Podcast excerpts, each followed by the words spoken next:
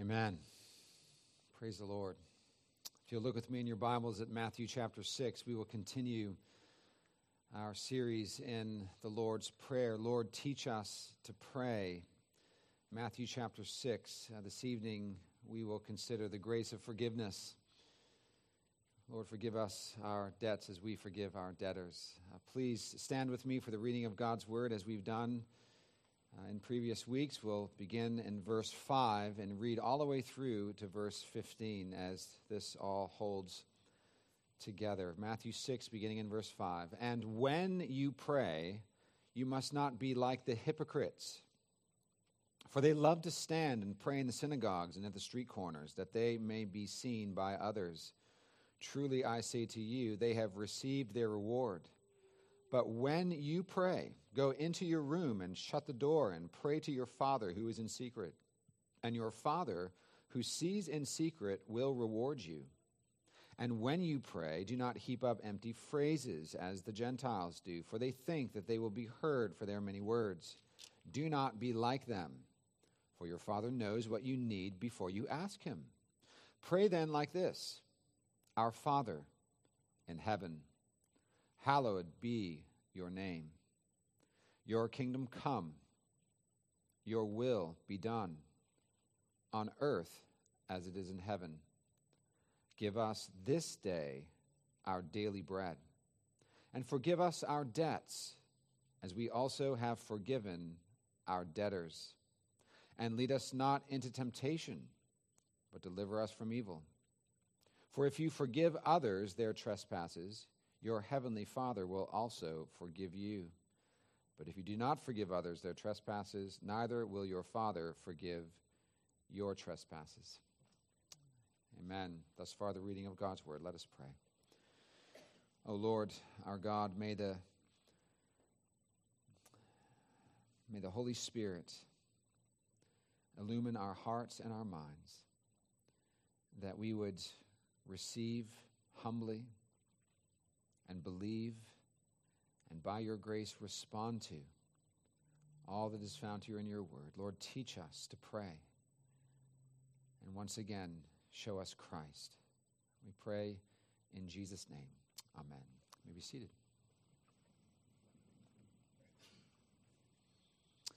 Canceled. Canceled.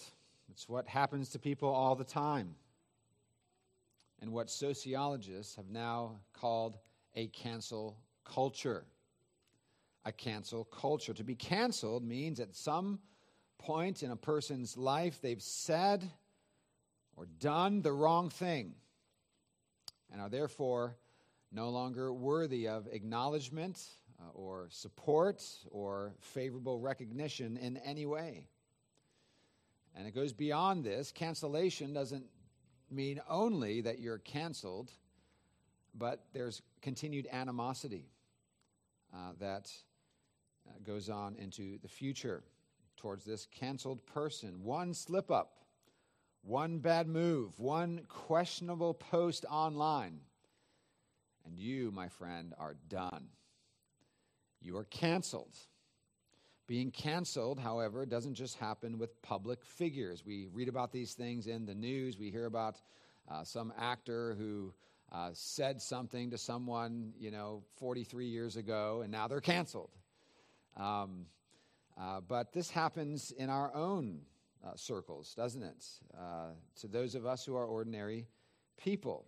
It happens among friends, it happens among family, it happens among church members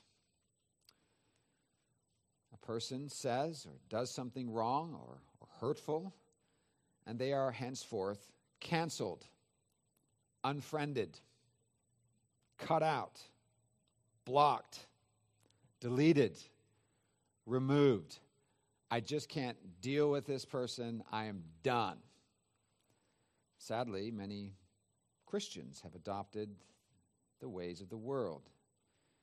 And rather than forgive, they cancel. It may not look quite like the world does it. It may not be so public. It may not be uh, so clear, but it's in our hearts. We cancel. I'm going to uh, say in a few minutes that these things, of course, are complex. Relationships are complex and challenging and difficult. And uh, you may say, well, Pastor, uh, what about this person who's sort of harassing me on my Facebook page? Uh, should I allow them to keep doing that? Well, that's a whole other story, of course. But the point that's going to be made this evening, I think, is that as Christians, we are called to forgive. As we seek God's forgiveness, we are called, as His children, to extend that forgiveness to others. It's a very important point that we see all over Scripture. As a pastor for over 20 years, uh, it is my experience, uh, perhaps this would be true for uh, Reverend Barry, Reverend Hamilton, uh, any others here uh, who have been uh, in ministry. It's my experience that unforgiveness, that grudges, are one of the single biggest obstacles to Christian maturity for ordinary believers. Grudges are an impediment to godliness. Indeed, an old grudge with deep roots is, is lethal to true piety. Unforgiveness also exposes a fundamental disconnect as it concerns the gospel. The question must be asked Does a person really understand God's forgiveness in Christ if he or she is unwilling to forgive others? Now, I want to say this, it's important to say this. Every bit of our obedience is somewhat compromised. Never for one moment of any day of our entire lives do we obey as we ought. The Bible says, Love the Lord your God with all your heart, soul, mind, and strength. We are to love our neighbor as ourselves. Never one, never for one half second do we do that perfectly. There's always some element of our lives that are out of accord with the Word of God. And, and we, we seek to repent of any patterns of those sins, but we have remaining sin in us still. The point here is not to have these sort of patterns or unrepentant unforgiveness and grudges in our hearts. Those who have those. Now, Christians are always working through forgiveness. Uh, they may be working through getting over having bad feelings towards someone or forgiving someone, but they're repenting of those feelings of unforgiveness. They're working through it. They're, they're seeking counsel. And it's not just they're letting it settle, gain roots, and that's just the way it is. That person who claims to know the forgiveness of Christ, who has no intention of forgiving others, ought to recognize that their soul, I believe, is in peril. It's not insignificant then that when Jesus taught his disciples to pray that he included this clause, forgive us our debts as we forgive our debtors or forgive us our trespasses as we forgive those who trespass against us. This is my friends basic to Christian discipleship. For here we are called to seek the forgiveness of God in Christ while also extending forgiveness to others. It's what Jesus declares in the verses immediately following the Lord's Prayer. Look at Matthew 6, 14 and 15. It's the only section of the Lord's Prayer where we have this clear sort of commentary. Verses 14 and 15. For if you forgive others their trespasses, your heavenly Father will also forgive you. But if you do not forgive others their trespasses, neither will your Father forgive your trespasses. This uh, almost sounds like a works salvation Uh, you know, all we have to do is forgive others, and then God's going to forgive us. No, that's not what he's saying here at all. It's saying that one who has been born again, who has new life, a new heart, who has received the forgiveness of God, is one who is, is, is, is their posture is one of forgiveness. Again, not with perfection, not working through it. But their posture is one of forgiveness, not holding grudges. In fact, we're called to love our enemies and to pray for those who persecute us. Our hearts are to be hearts of forgiveness. And bitterness is poison to the soul. It's poison. I have met Christians, professing Christians, who have a kind of bitterness in their heart that stinks.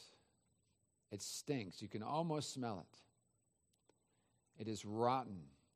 And it sort of shapes and forms the way they look at life, the lenses through which, which they view relationships and people and situations and churches. And there's this sort of festering bitterness there that is just causing anger and hatred and is driven by fear and and it's it's so diametrically opposed to true piety where one is willing to forgive even as Christ has forgiven us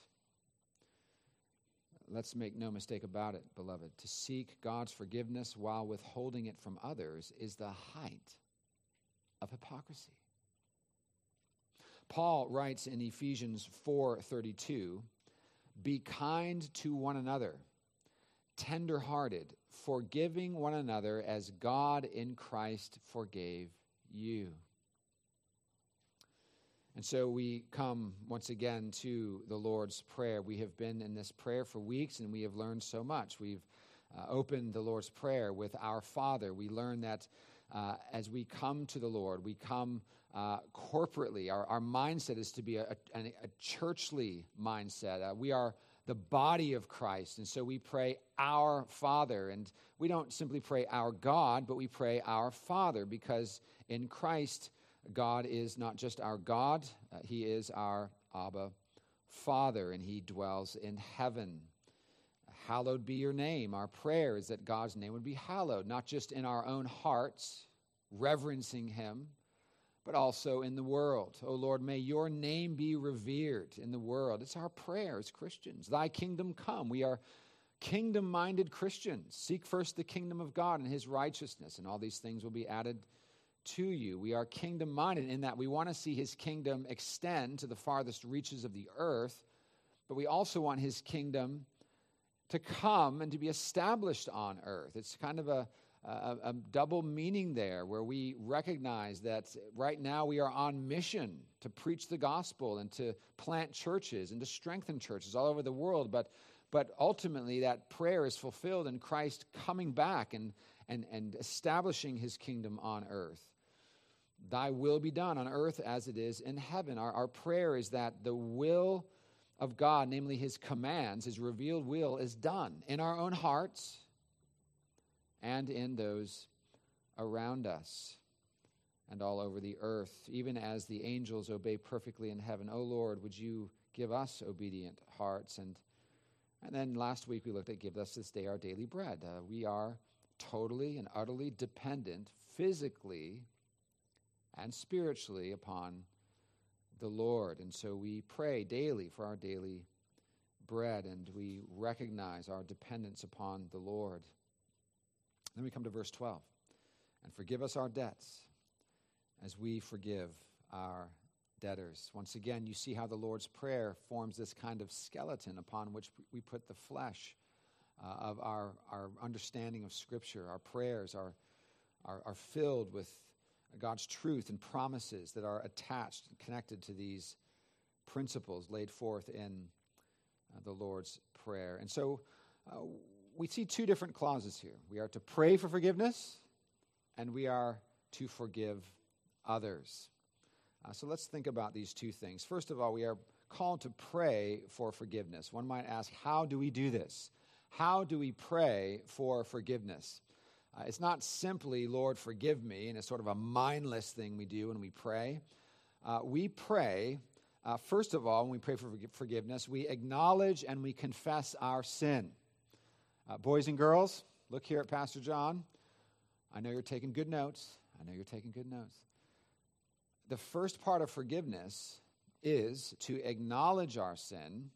That is, I, I did this, to confess that sin to God and perhaps to the one whom you sinned against. If you clearly know who you've sinned against, you confess that.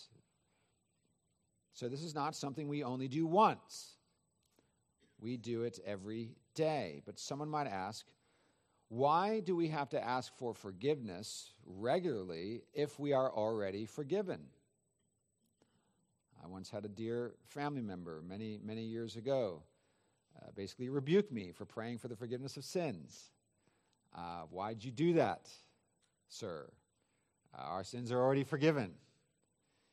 Um, and uh, this family member embraced some form of perfectionism, so Christians don't sin anymore; they make mistakes, you know that kind of a thing. Um, why do we pray for forgiveness uh, when our sin, our past sin, our present sin, our future sin, uh, is forgiven through faith in Jesus Christ? Why do we pray for forgiveness? The answer is that acknowledging and confessing sin and seeking God's forgiveness is a central aspect to our sanctification, to our growth in Christ. Beloved, our relationship to God is not mechanical, it's relational. And so while we continue to fight against and struggle with sin, it is only right that when we sin and we displease our Father with our sin, that we confess it to Him. And that we confess it perhaps to others if we sinned against them in order to maintain and strengthen our human relationships, particularly in the church. Our relationship with God is not mechanical, it's relational. God is our loving Father and we are his redeemed children. We are co heirs with Christ. Therefore, when we sin against him, we seek forgiveness. Lord, forgive me. What kind of a walk with God would it be if we never ask God for forgiveness? We seek God's grace to mortify remaining indwelling sin. A part of this is acknowledging our sin and confessing our sin. We don't want to have secret sin. Secret sin is what destroys lives. When we allow sin to fester and to grow patterns and, like weeds, to grow, uh, uh, to grow strong into our hearts and to take over our lives. Therefore, when we sin against God, we seek forgiveness. We confess our sin. 1 John 1 8 and 9 says, When we confess our sin, God is faithful and just to forgive us our sins and to cleanse us from all unrighteousness. So we acknowledge and confess our sin. We also repent of our sin. We repent of our sin. We don't just confess it, yeah, I did this, and then just kind of go on. No, we repent. It's not enough to acknowledge and confess our sin. We are called to actively turn from it, to repent of it. This is a, a change of mind, a change of direction, a change of attitude. Okay, this is a turning away from that which displeases God and a turning toward God and what pleases Him. This is not something we do once, but every day. It's, it's what Luther wrote in the uh, first uh, of his 95 Theses that uh, repentance or penitence is not something that happens once at the outset of the Christian life, it's something we do every day. It's a part of our relationship with God and our sanctification. Thirdly, though, Okay, so we don't, when we seek forgiveness, we not only acknowledge and confess our sin and repent of our sin, but thirdly, we exercise faith in Christ. We exercise faith in Christ. The one who is teaching us to pray in Matthew 6 is also the one who provides us with forgiveness through his atoning blood. In Hebrews 9:22 it states that without the shedding of blood there is what? No forgiveness of sins. Without the shedding of blood, there is no forgiveness of sins. And so, through Christ's shed blood on the cross, we receive forgiveness. Therefore, to pray, forgive us our debts, we are acknowledging and confessing our sins, repenting of them, and clinging to Jesus by faith for the cancellation of the debt that's been mounted in our lives against us. Colossians chapter 2, verses 13 and 14, two of the greatest verses in all of the Bible. And you who were dead in your trespasses and the uncircumcision of your flesh, God made alive together with him, effectual calling, having forgiven us all our trespasses. Now listen, by canceling the record of debt that stood against us by canceling the record of debt that stood against us with its legal demands. This he set aside, nailing it to the cross. Imagine how long the list would be, how long the parchment would be, how long the computer printout would be, even if it was like six point font. If all of our sins were put on the page and rolled out All of it. All of it was nailed to the cross. Oh, the debt that we owe. How massive it must be.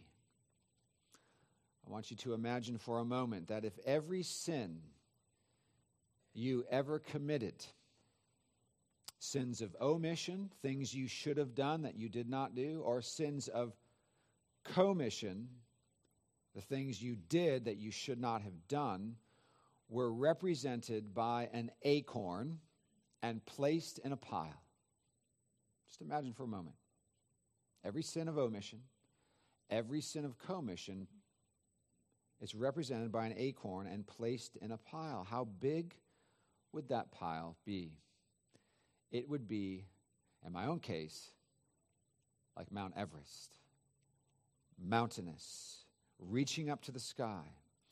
All those sins, every sin committed as a child, every sin committed uh, in as a teenager, every sin committed in college, every sin committed on the athletic field, every sin committed in your marriage, every sin committed in relation to your job, every sin uh, you've committed in your relationship to the church or in your relationship with God, every single sin. That debt piled so high, reaching to the heavens, all of it canceled. Not one acorn left as you stand before God. Not one. Christ paid the debt in full. If he paid all but one acorn, we would go to hell. But he paid it all. He satisfied God's justice. He paid it all.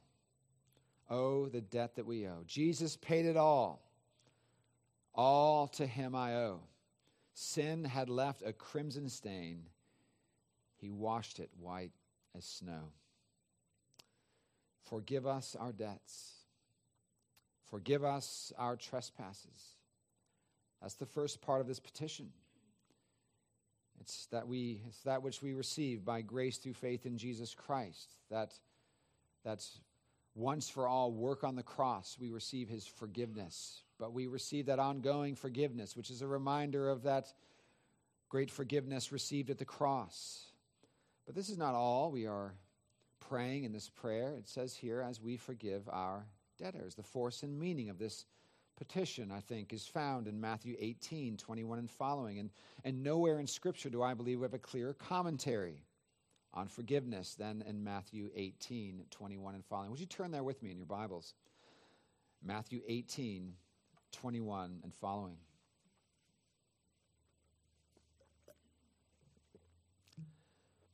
It's always interesting that the Apostle Peter is the one asking the questions.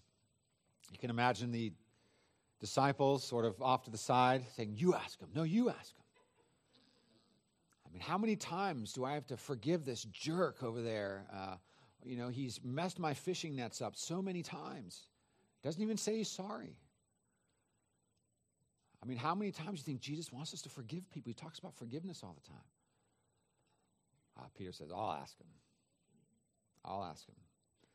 See Peter walking up, and saying to him, Lord, how often will my brother sin against me and I forgive him? And then Peter answers his own question. You know, people do that. They come and they, they ask you a question, then they begin to answer it for like 10 minutes. You're like, now, why are you here again? Peter asks him a question, and then he says, as many as seven times? As many as seven times? In other words, Peter is saying, that many times? Even seven? Peter presents to Jesus what he sees as extravagant forgiveness, lavish forgiveness, seven times. Lord, would you want us to forgive as many as seven times? A whole seven times? Jesus says, no, not seven times, but 70 times seven. Wow. That's 490 times. So, what this is teaching here is that after you've forgiven someone 490 times, that's it. They're canceled. No, I'm just kidding. That's not what this is teaching, obviously. What's going on here is hyperbole. What's going on here is hyperbole, and, and Jesus isn't talking about an exact number. That's not the point. The point is generosity, the point is extravagant grace. The number merely emphasizes the idea that we don't keep count. We don't keep count. There's no limit to the forgiveness we show to others. Of course, as I mentioned earlier, in this broken world where things get very complicated and complex, where sometimes relationship can be sometimes even dangerous, there are times we need to put up boundaries, clearly. However, forgiveness must be the posture and rule of our hearts as Christians even when Jesus was hanging on the cross, being mocked and spit upon and scorned. He said, Father, forgive them, for they know not what they do.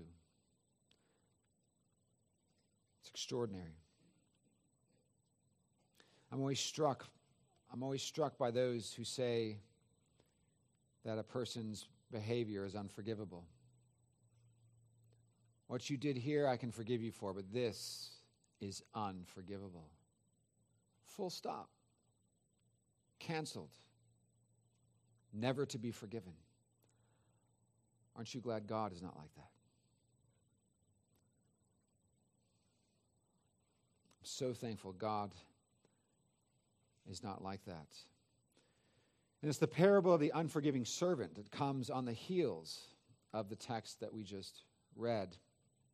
In Matthew 18, 23 through 35, we have this marvelous parable which drives these points home. Look with me there, verse 23. Therefore, the kingdom of heaven may be compared to a king who wished to settle accounts with his servants.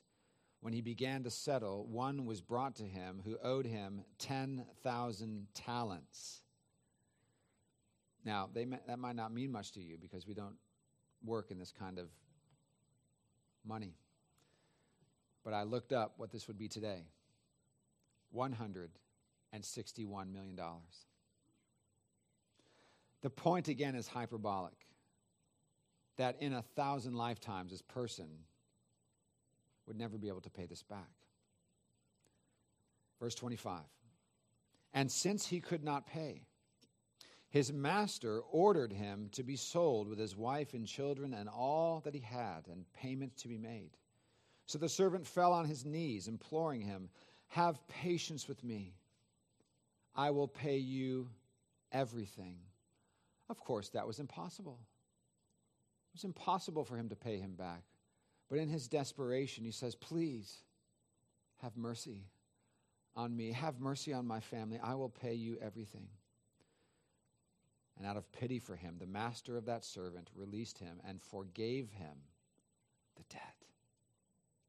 He forgave him the debt. But when the same servant went out, he found one of his fellow servants who owed him a hundred denarii, which is equivalent to four months' wages for this person. And seizing him, he began to choke him and say, Pay what you owe. So his fellow servant fell down and pleaded with him, Have patience with me, and I will pay you. The same thing he said to the king. He refused and went and put him in prison until he should pay the debt. When his fellow servants saw what had taken place, they were greatly distressed, and they went and reported to their master all that had taken place. Then his master summoned him and said to him, You wicked servant, I forgave you all that debt because you pleaded with me. And should not you have had mercy on your fellow servant as I had mercy on you? And in anger, his master delivered him to the jailers until he should pay all his debt. So also my heavenly Father will do to every one of you if you do not forgive your brother from your heart. What a text. And does this not drive home the very thing that we are to be considering in the Lord's Prayer every time we pray it? Lord, forgive us our debts as we forgive our debtors. Isn't this why Christ gives extra commentary in verses 14 and 15 of Matthew 6?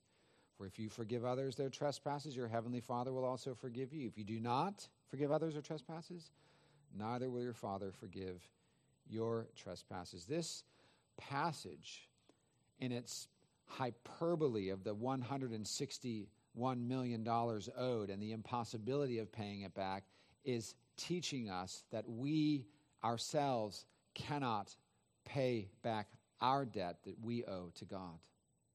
It is impossible. And we could attempt to do something for eternity and it would never work. And the prison being spoken of here is representative of hell. And those in hell will pay for sin. But God is a God of mercy. And here we are called not only to contemplate God's generous and extravagant love and mercy and forgiveness towards us, He has forgiven us the 161 million. It's nailed to the cross and we bear it no more.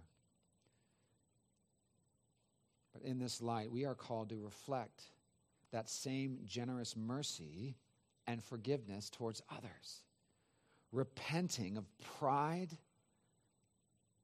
that we would hold on to grudges and unforgiveness. It's rooted in pride.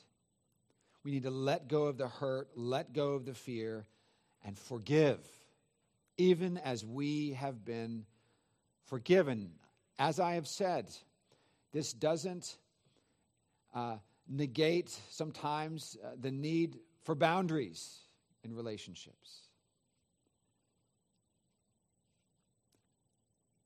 But it does clearly teach that we have to have a heart of forgiveness for those who sin against us. You see, we don't cancel others like the world does, we forgive from the heart.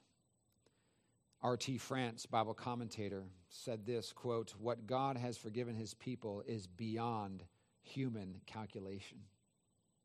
That's the point of this parable. And shouldn't this foster in us a heart of love and mercy towards others. And so, how do we respond to this? How do we respond to this tonight, brothers and sisters? First and foremost, I want to say this, and this connects to earlier on in the passage where we have the Matthew 18 passage about confronting others. We, we need to confront others, not cancel them. If someone has offended you, if someone has sinned against you, don't harbor bitterness and unforgiveness. Matthew 18, 15. If your brother sins against you, go and tell him his fault between you and him alone. I have also found when there is this kind of clear communication between Christians, I'm thinking of Christians in particular here, that oftentimes there's miscommunication at the very root of the offense, a misunderstanding.